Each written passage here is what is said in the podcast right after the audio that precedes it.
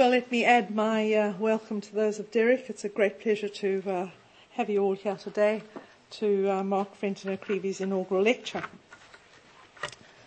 Mark followed a very varied career path before joining the Open University as a business school academic.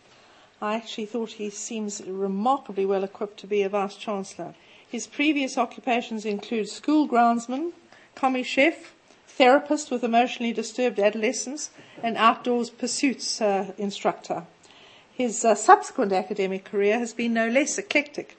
After graduating from Warwick with a degree in pure mathematics, he studied psychotherapy and psychology, gaining a PGCE from Bangor, and then lately, later an MBA from the London Business School before finally obtaining his PhD for research into the role of middle managers, also from the London Business School. In common, therefore, with many of our staff and students, his willingness to embrace a variety of work experiences and academic disciplines has, of course, benefited and enriched the work that he is now doing.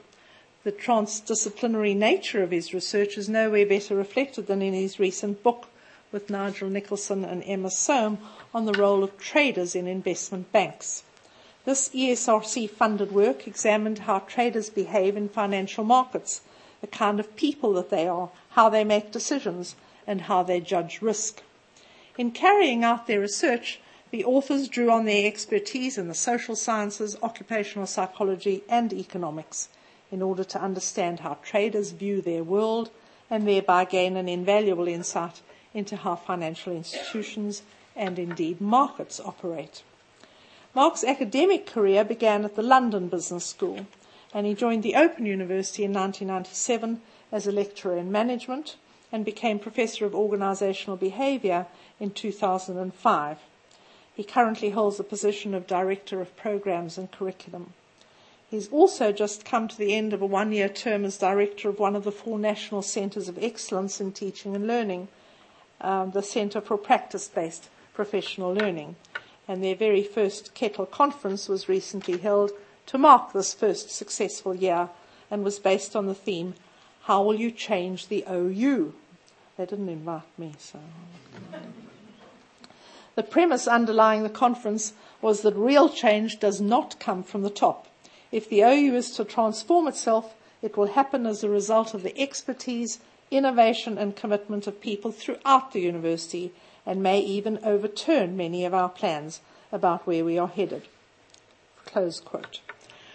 One workshop, which Mark facilitated, sought, to identify some of the key barriers to innovation which have been erected at the OU in recent years, in order then to be able to explore ways to make successful innovation possible, a topic which I must say is very pertinent to the university's current strategic initiatives. Mark is on the Programs Committee of the Association of Business Schools, an independent network association which serves as an authoritative voice of business and management education in and for the UK. He's published widely in various fields, which include human resource management, middle management behaviours and beliefs, employee involvement, and decision making in finance. Some of his recent research has focused on the processes by which management practices are translated across national borders and by different cultures and different social and economic institutions and then the ways, of course, that they are transformed and corrupted in the process. The title of Mark's lecture is Lost in Translation, the travel of management ideas and practice. And I'm sure you join me in looking forward to this lecture. Ladies and gentlemen, it gives me great pleasure to invite Mark Fenton O'Creevy to address us. Thank you.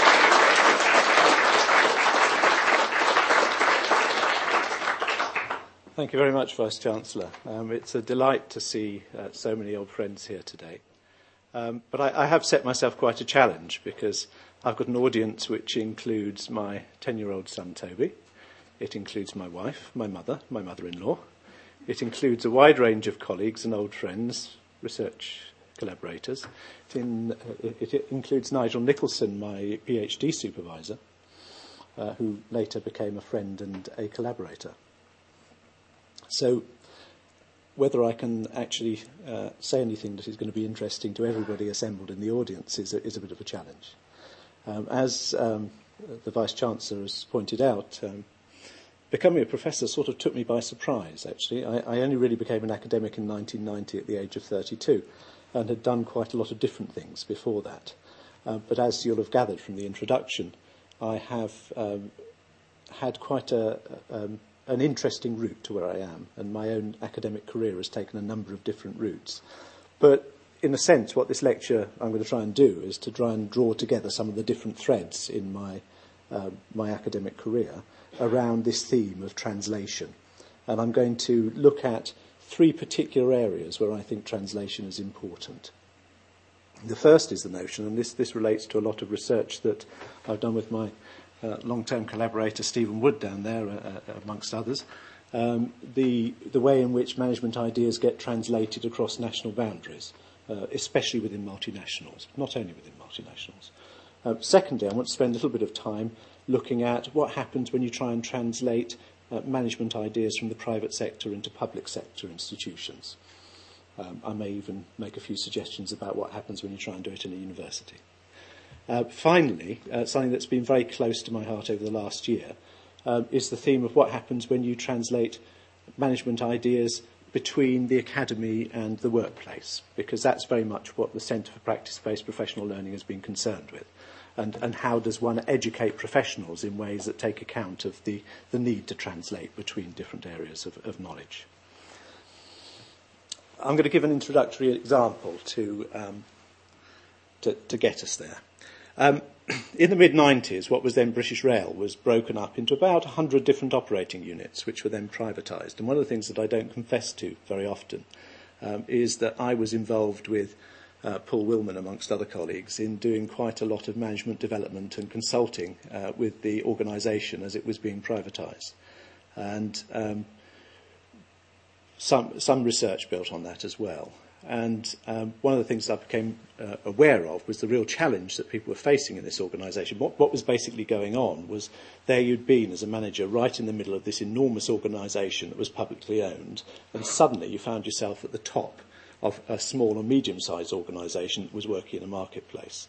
So um, some of the ideas that started to become quite important um, and quite important for managers to get understood throughout the organisations they were working in were around customer service. They were trying to do things like use a very clearly stated mission as a tool for helping employees understand what they're doing and why.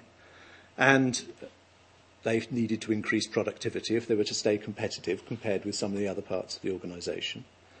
And safety became a big issue in a very different way because instead of having one organisation that safety had to be managed within, what you had is you had hundreds, literally, of bits of organisations that had to manage safety between them.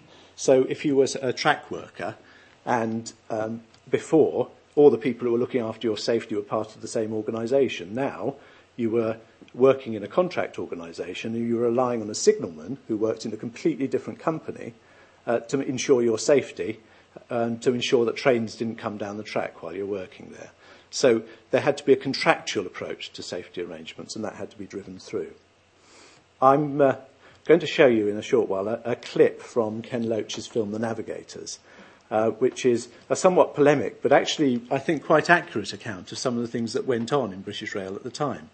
And as you'll observe in the film, all of these ideas that I've got up on the slide are there, in a sense, in the team briefing that's being given.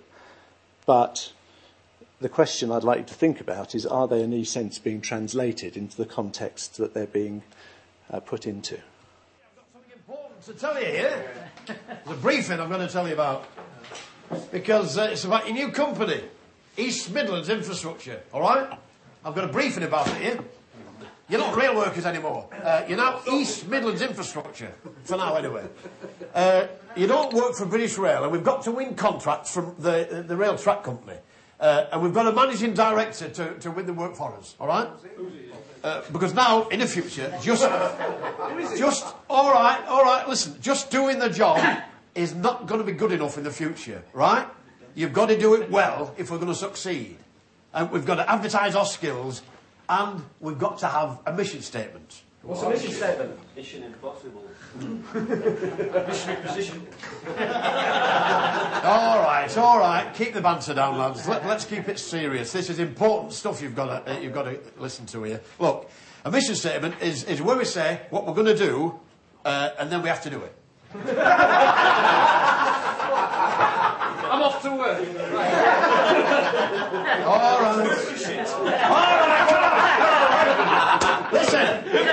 I've got bloody more important things to do than to bloody go on talking to you lads like this. All right, now come on. That's the way things are going to be done in future, right?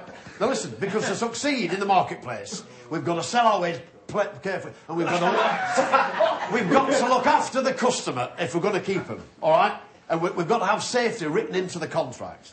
Uh, because if we don't work safely, well, we don't work at all, all right? We and, work uh, safely. Eh? We always work safely. Well, you try, but it's not as safe as when I used to do this, I'll tell you that. ah, you might bloody scoff, but it's bloody true. Some of, the, some of the old lads, I wish they were still here. Show you bloody lads, I think, and so on. Old Len knows what I'm talking about. He's one of the lads. Old Len hasn't a, old Len hasn't a bloody clue what you're talking about. Oh, now listen, hang on. Now this really is important. All right, we've had a bit of fun, lads, but now come on, get it, get serious now. Look, deaths have got to be kept to an acceptable level. Oh, hang on, wait, hang on, shut up, shut up. What's an acceptable level? Uh, two a year. Yeah, but nobody's been, nobody's been killed for the past 18 months. Any volunteers? Look, I'm just bloody telling you what it says here, right? Okay, it's a film, uh, but not in my experience uh, that far away from what actually went on in this organisation. And incidentally, um, there's a couple of bits there that I, I, happen to know to be reasonably authentic. The bit about two deaths a year, keeping deaths to within two deaths a year, is pretty authentic. Um, as was that phrase, if we don't work safely, we don't work at all. It was a slogan that was doing the rounds at the time.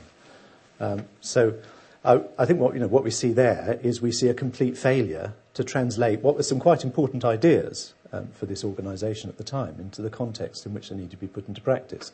Although it's pretty likely that somewhere, somewhere in, in the organisation was able to tick a box which said uh, communication plan and team briefing successfully rolled out.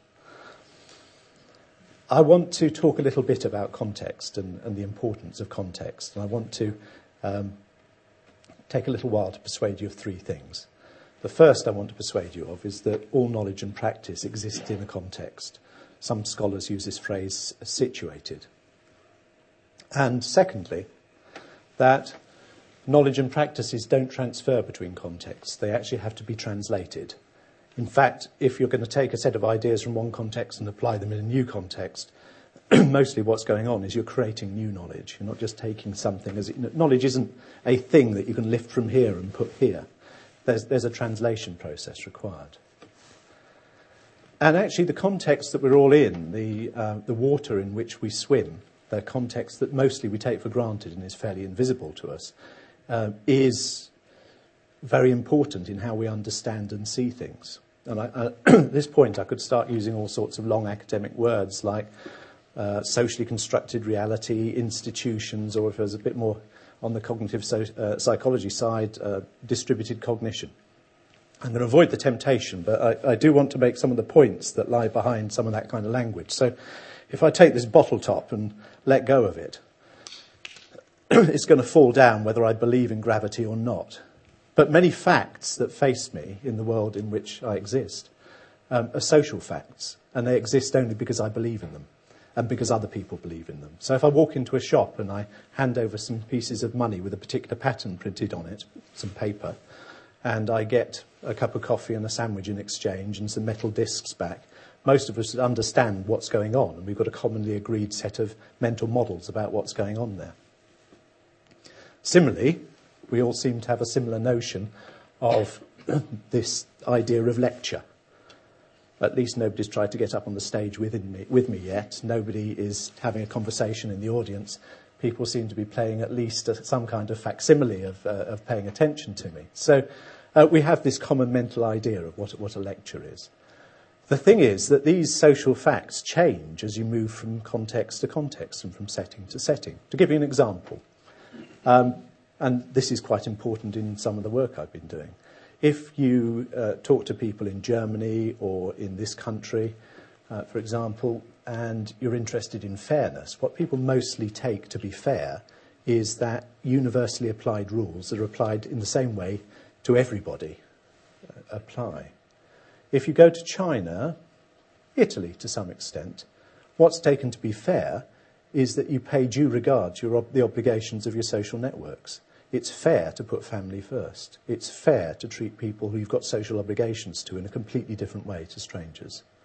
So the notions of fairness, the social facts about fairness change from context to context. Another bit of evidence.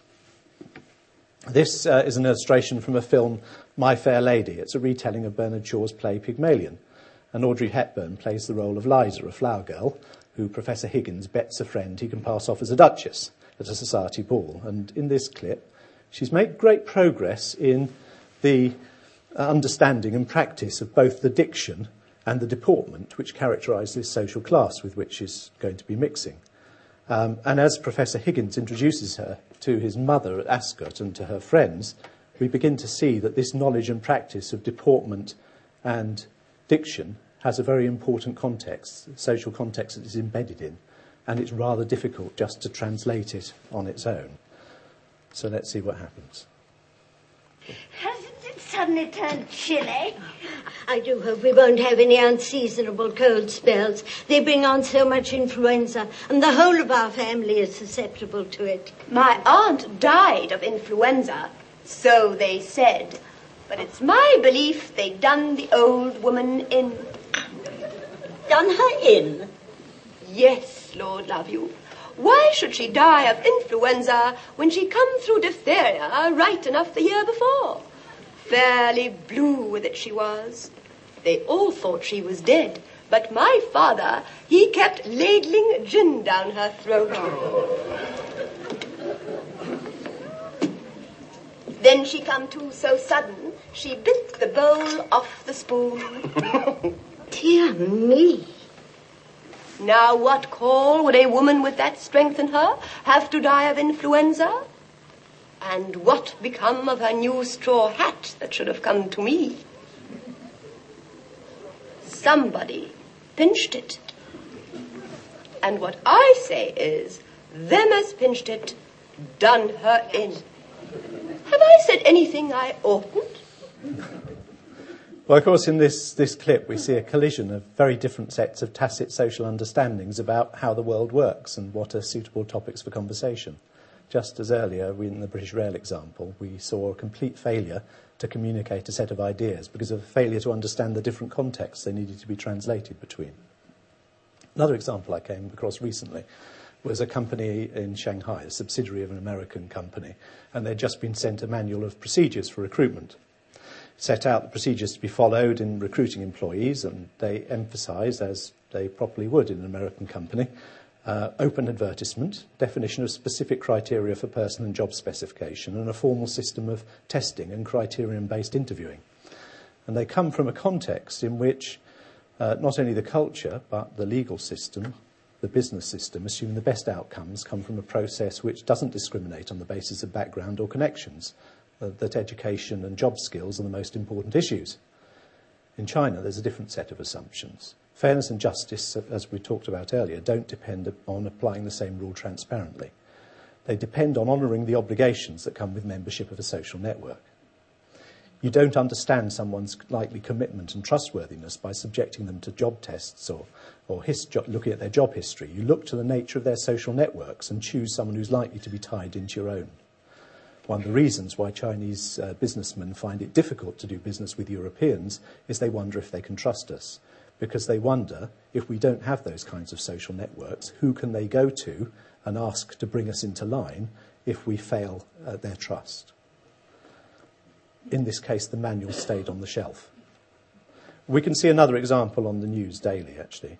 The US and the UK governments have uh, t- set out to transfer a political system, democracy, into a new context, Iraq.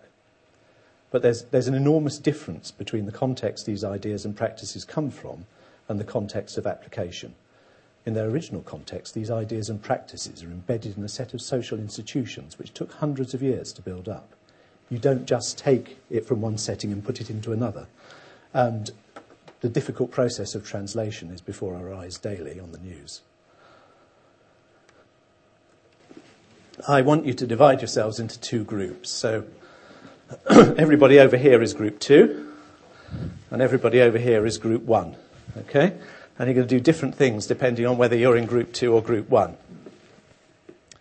Now, first of all, what I'm going to do is I'm going to show something to group one. So I'm going to ask group two if you would close your eyes and look away. All right? Group one, I'd like you to look at what's on the screen now. Okay, group two, you could open your eyes. Group one, I'd like you to close your eyes and look away from the screen.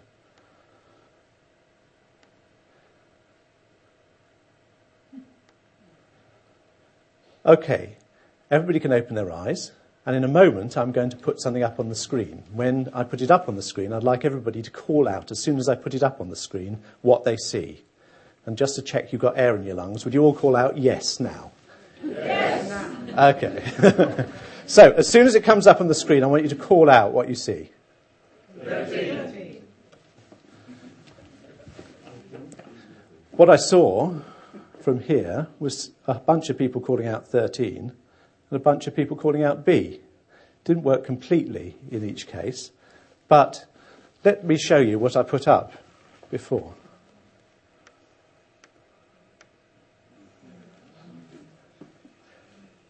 So, for those of you who called out B, I guess those were people mostly in the ABC group. Um, and for those of you who called out 13, on the whole, people in the 12, 13, 14 group. Uh, what was going on there is that what you see is framed by the context. Literally, the context defines what we see. So, I want to move on to my first major example of the problems of translation. Since the collapse of the Soviet Union, it's become very common for people, especially in the US, uh, especially politicians, to claim that capitalism has won. While it's certainly true that capitalism is the dominant economic system across the world, this claim does, though, mask tremendous diversity. And even in Western Europe, we see enormous diversity in how national political economies work. And that's lied behind some of the things that I've been interested in um, in the transfer and management practices within multinationals.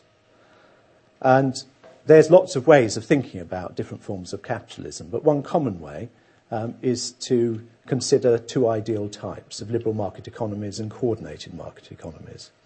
Liberal market economies, um, amongst which the US and the UK count, are characterized by firms coordinating their activities between each other, mostly through markets. Um, the employment relationship is mostly mediated through markets. Indeed, in, in the US, which is the archetypical uh, liberal market economy, uh, there is this doctrine of fire at will, the notion that employers have the right to hire and fire at will. And the employment relationship is, is uh, mediated through markets almost entirely. Um, pay tends to be negotiated either at the individual level or at the workplace level. There's a strong emphasis on the rights of shareholders in, in firm governance. On the other hand, in coordinated market economies, what you see is that um, often you have quite strong industry associations, and cross ownership is, is often important. It takes different forms in different economies. So, for example, in the German economy, what you see is that in a particular industry sector, often you'll have banks that have uh, a, a, lot of um, firm capital comes through banks rather than the stock market in Germany. You'll have banks that hold considerable stakes in many firms in the same sector, and they act as a channel for coordination in the sector. In Japan, large corporations tend to hold very large shareholdings in each other, and again, that acts as a, a channel for cooperation. Employment security and regulation tends to be uh, it tends to be very high in these economies. It's actually, if you've hired someone, it's actually quite hard to dismiss them. And pay bargaining tends to be at the level of the sector, so that competition over wages is taken out of workplace bargaining. It, it, different firms in the same sector can't compete by driving down their wages relative to each other. And there is emphasis on the right of shareholders, but it's alongside other stakeholders. Very importantly, um, employees having rights, for example, in supervisory boards to be consulted through works councils and so on. So you've got very different forms of capitalism running at, at, at these different ends of the scale. Um, and just to give some sense of how that's distributed across different countries, this is some work by Hall and Gingerich, who've used econometric data to characterize countries and where they stand on the liberal market economy down to um, coordinated market economy. Although this slide's not coming very, out very well at this scale, you can see that at the liberal market end, you've got the United States, the United Kingdom, Canada, New Zealand. At the coordinated market end, you've got uh, Italy, Germany, Austria. Interestingly, actually, uh, they've also done some research, um, Hall and Gingerich, uh, on this data, which looks at growth rates, uh, taking other factors into account uh, in different economies. And their conclusion is that growth rates tend to be better at either end of the scale, that it's the countries in the middle that do worst. And one of the interesting things that's going on in Europe at the moment is that there's convergence towards the centre. EU legislation like Working Time Directive, like the um, uh, Information and Consultation Directive is bringing the UK a little more in line with uh, European ways of doing things, continental European ways of doing things, well, whilst people like Ang- Angela Merkel are very keen to move more in the liberal market economy direction um, in Germany. Um, it's an interesting question whether we could end up with the worst of both worlds. I want to turn for a little bit to why, why management practice travels. Well, one very important reason uh, is often that it travels through multinationals. And multinational firms will often see their management practices as a source of advantage and seek to transfer them to subsidiaries. So, for example, American multinationals will often see their particular approach to performance management um, as driving performance in their organizations and seek to roll it out around the world. Um, Rank Xerox, a very good example of a company that has seen itself as having a very particular approach to customer service and sought to roll that out in the same way in whichever country in which it operates. So very often it's because there's, there's some perceived strategic advantage to doing so. Globalized management education, though, has been very important as well. Uh, first of all, um, many people go and study in big American schools, um, which promote a very American approach to management. But What's interesting is that if you go to European uh, business schools, if you go to Asian business schools, often the curriculum looks very, very similar to the curriculum, and, curriculum in, in American schools. And what's being pushed in many business schools around the world is actually uh, a version of American management.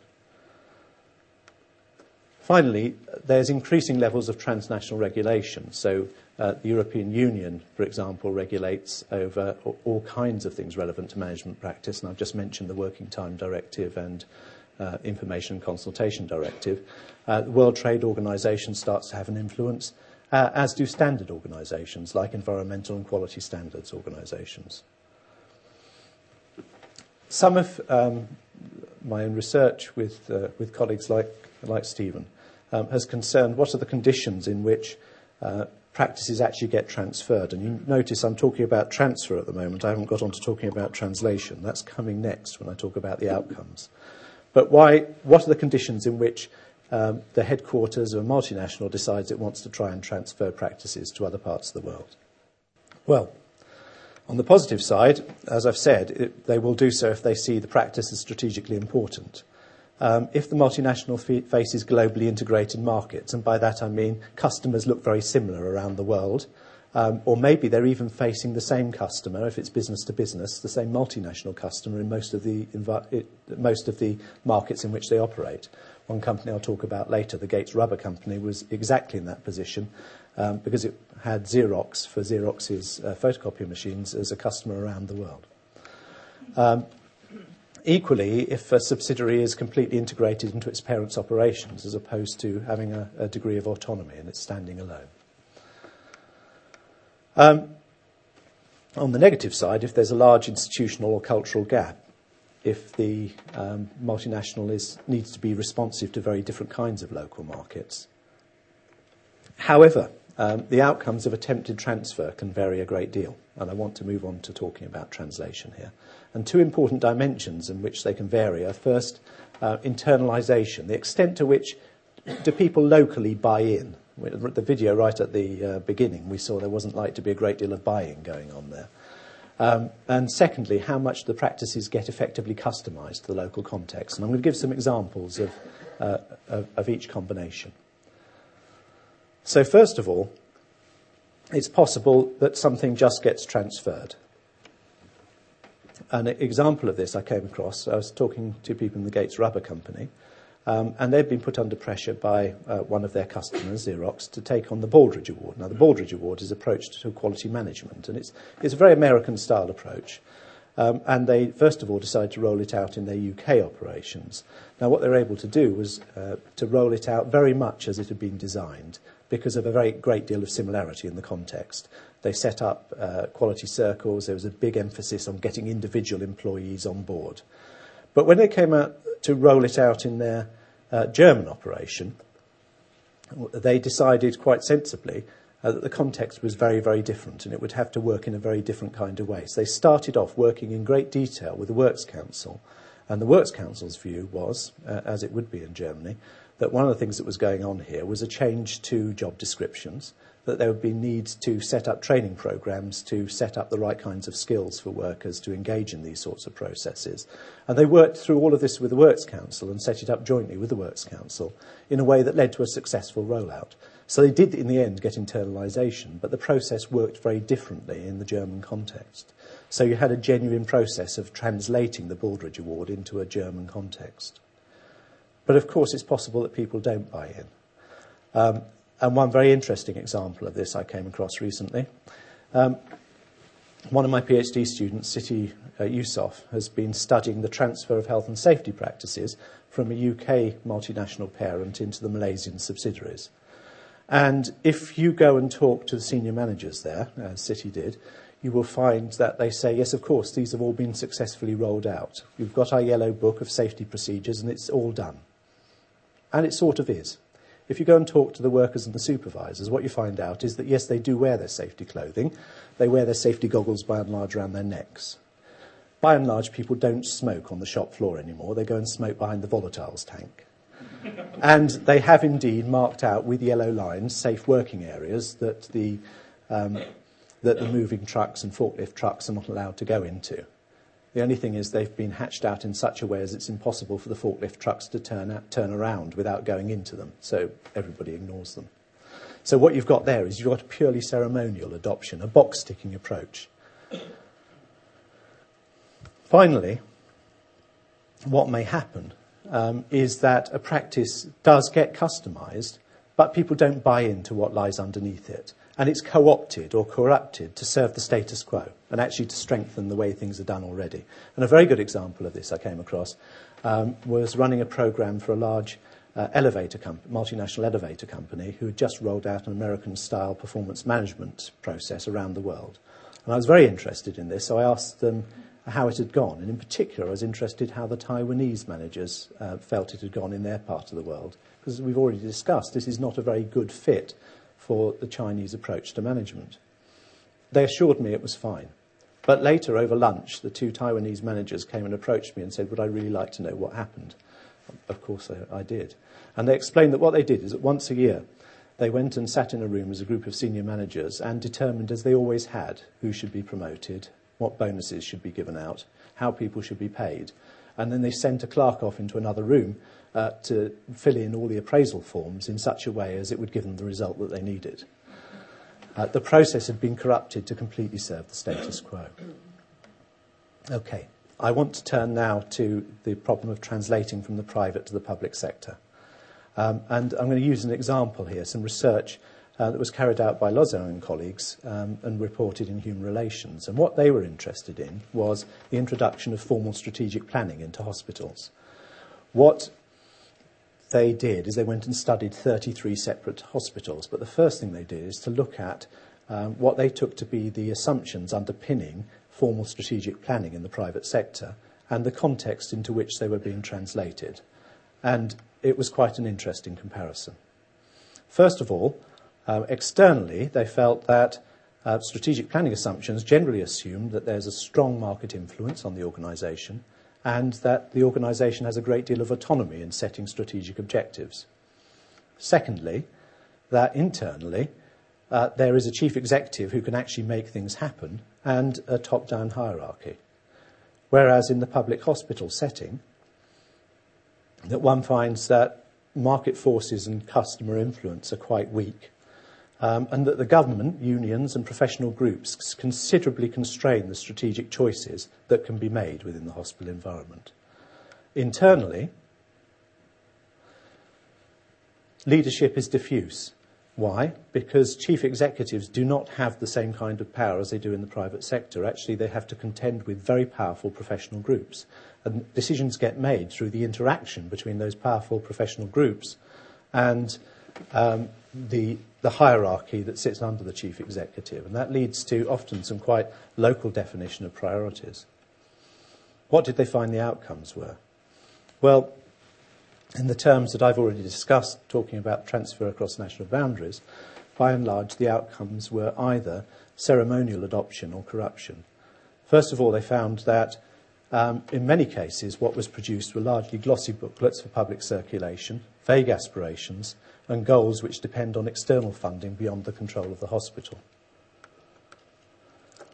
In other cases, uh, by and large, the planning process had been co-opted as a forum for political battles between political group, between professional groups, rather than employed as an analytical process. And outputs were used less as a basis for action than a basis for negotiation with regulators and funders. Now, I don't think any of that is to argue that one shouldn't engage in strategic planning within a hospital environment, but it says something about the problems of carrying out that kind of translation.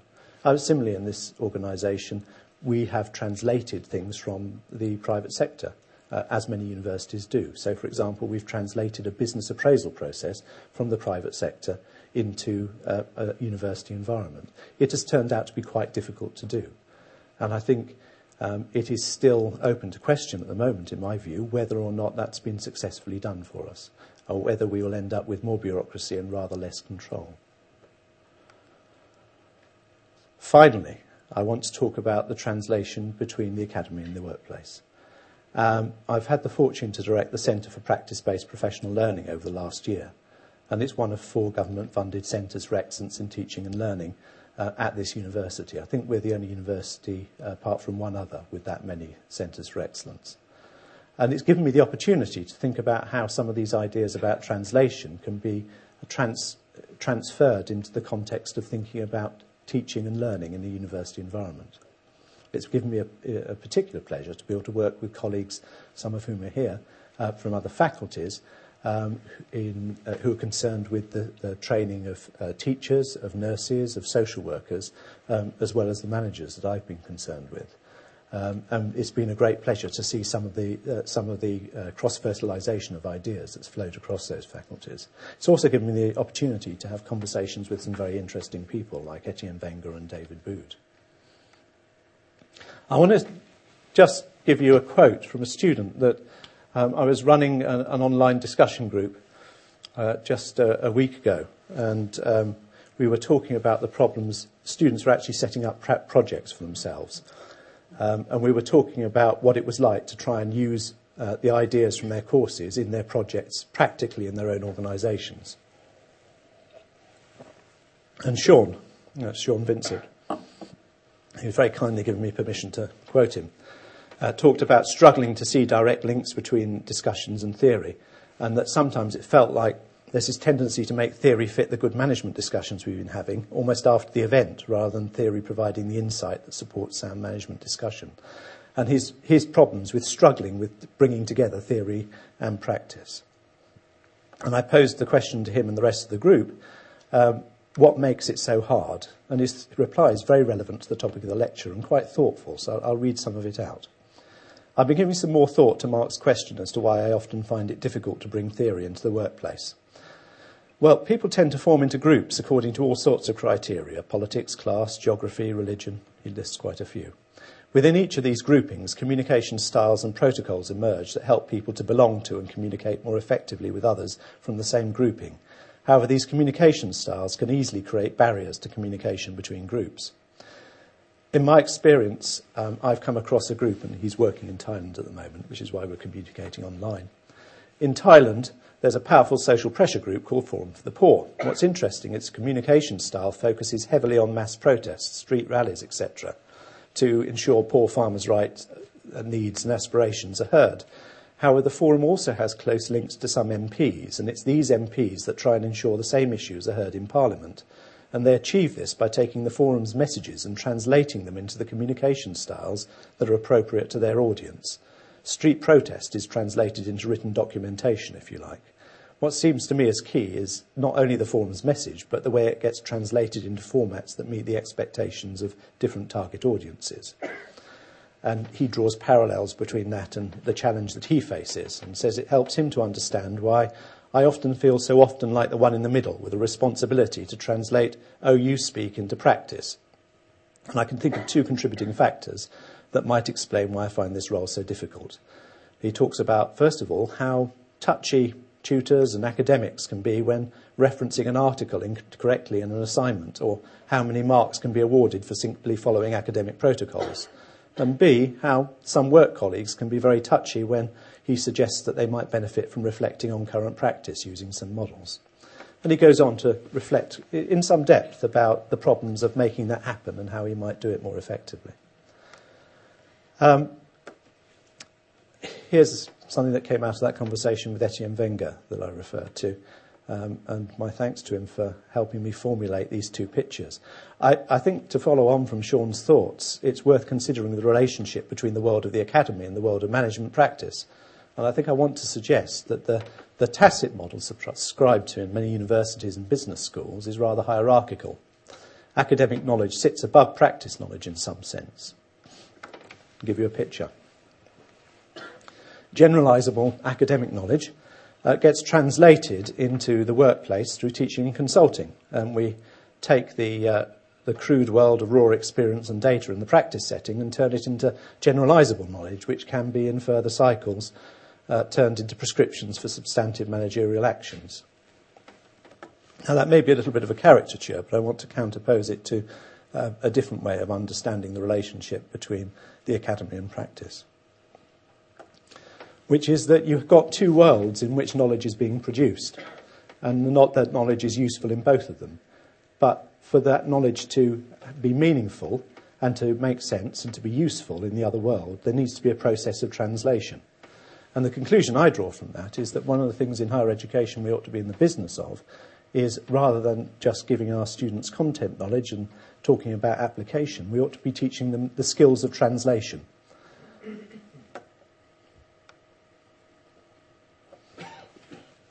just finish off with, a, a, few comments about how some of the things we know about the nature of professional expertise fits into this. Um, there's a, a wonderful critique by the Dreyfus brothers of the expert system literature. And one of the things that they point out is that expertise isn't a process of proceeding via experience from the particular to constructing mental models of greater and greater generality. Actually, Theory driven behaviour is by and large a characteristic of the novice, not of the expert. What they suggest, and what many people in the expertise literature increasingly suggest, is that what characterises the expert is the ability to recognise situations, and to recognise situations out of the experience of very, very many different kinds of finely nuanced situations. We also know that experts are very good at integrating their formal theoretical knowledge, their informal knowledge that comes, uh, it's often quite tacit, that comes through experience, and their self regulative knowledge about how, how they, they learn, their understanding of how they learn themselves, about how they manage themselves.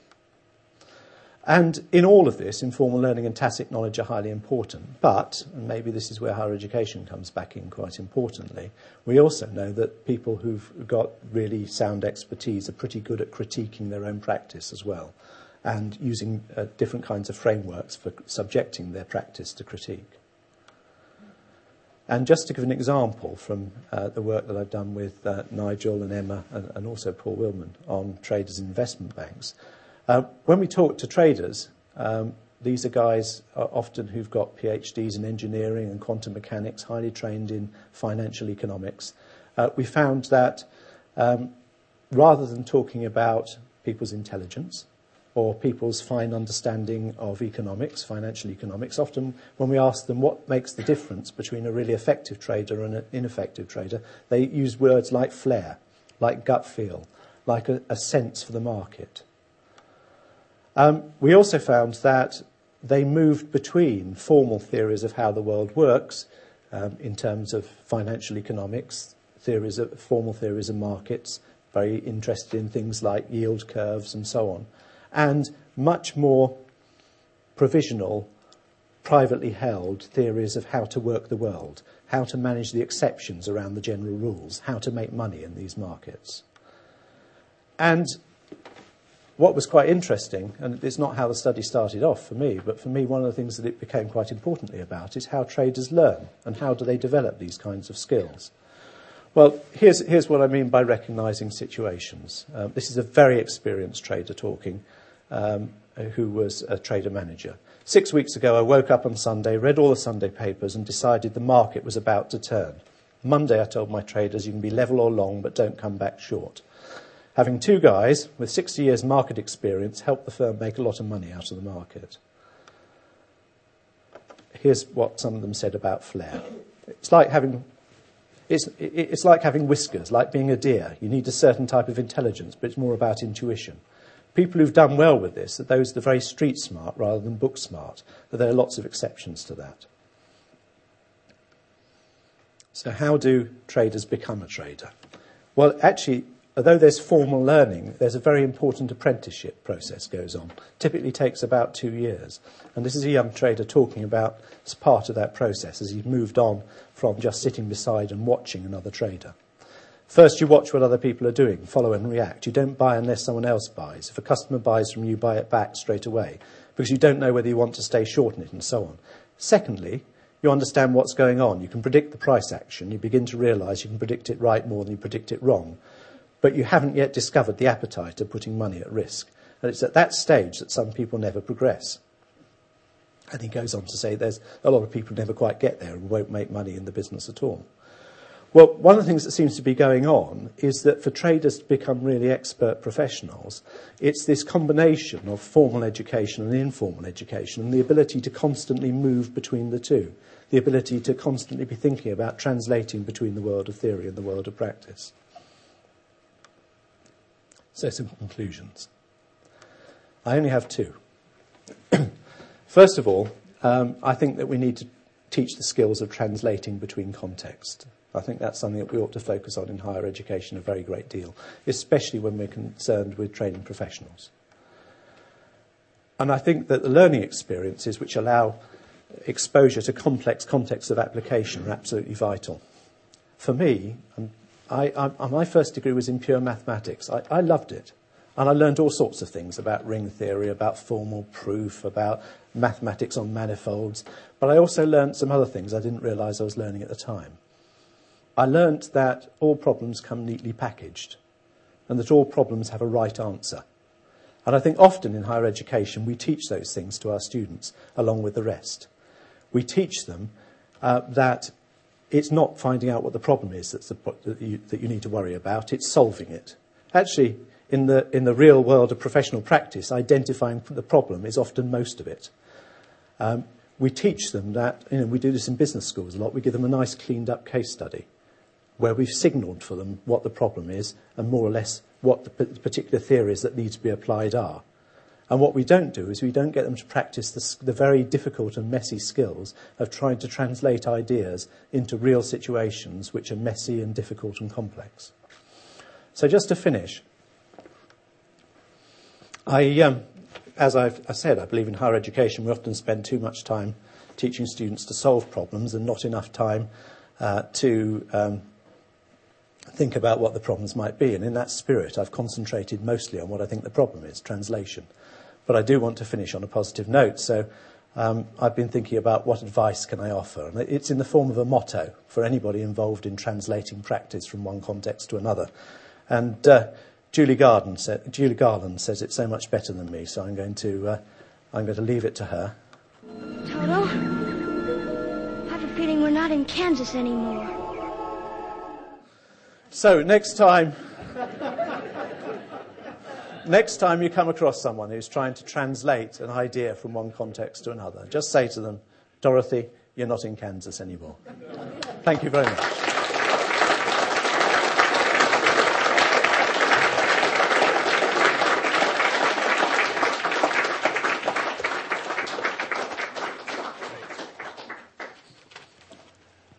Isn't it great to have ideas that really catch you, get you thinking, and stimulate you? I think Mark's done that. His last example, the traders, brought to mind a story that a colleague of mine who's involved in computerizing trading floors told me. He said that uh, this trader, who'd been a Cockney barrow boy and was a star trader in this firm, was being introduced to some key clients by the bosses of the firm. And uh, a bit like uh, in My Fair Lady, he comes out with immortal words when he's asked, What's it like being a trader? He said, Oh, it's a bit like gambling on the horses, except it's with other people's money. so you've got lost in translation there with a vengeance. As the Dean of the OU Business School, I'm delighted to welcome Mark into our professorial ranks. I must say that since I first joined in January 2005, I've been delighted by the quality, the caliber, the enthusiasm, and the support of all my professorial colleagues, uh, both within the business school and in the wider OU, and none more than Mark. He's shown exemplary academic leadership and exuberant enthusiasm for everything he does. He's always had a lot to say, but it's always been worth listening to, which is certainly not true of everyone who has a lot to say. He's shown real organizational and practical capability in heading up the first year of the practice based professional learning CETL. And that's an enterprise I think that is crucial uh, for deepening the knowledge of the business school and of the Open University about pedagogy. I very much think that's our major world leading distinctive strength amongst all institutions of higher learning. He also sh- has shown real managerial flair, as befits someone working in the business school, of course, in his sure touch as our director of programs and curriculum. That's a critical role in revitalizing the business school in these challenging times. Not only is he refreshingly thoughtful, positive, and enthusiastic in the face of the, the sometimes daunting challenges, but he's eminently capable of being frank and direct and constructively critical, something I must say I've benefited from greatly on a number of occasions. I would like to take the opportunity tonight of publicly recognizing the terrific, reasoned, reasonable, and impartial support that he's afforded me coming in to the school as a new dean. I think it's true to say that no one else in the university has done quite as much as Mark in introducing me to the subtleties, to the vagaries, and to the impressivenesses of this grand institution, the university. So thank you, Mark. Thus, Vice Chancellor, colleagues, ladies and gentlemen, before joining us for some refreshments outside, it's my very great pleasure to propose a vote of thanks to Professor Mark Fenton O'Creevy accomplished academic, business school stalwart, and superbly effective manager.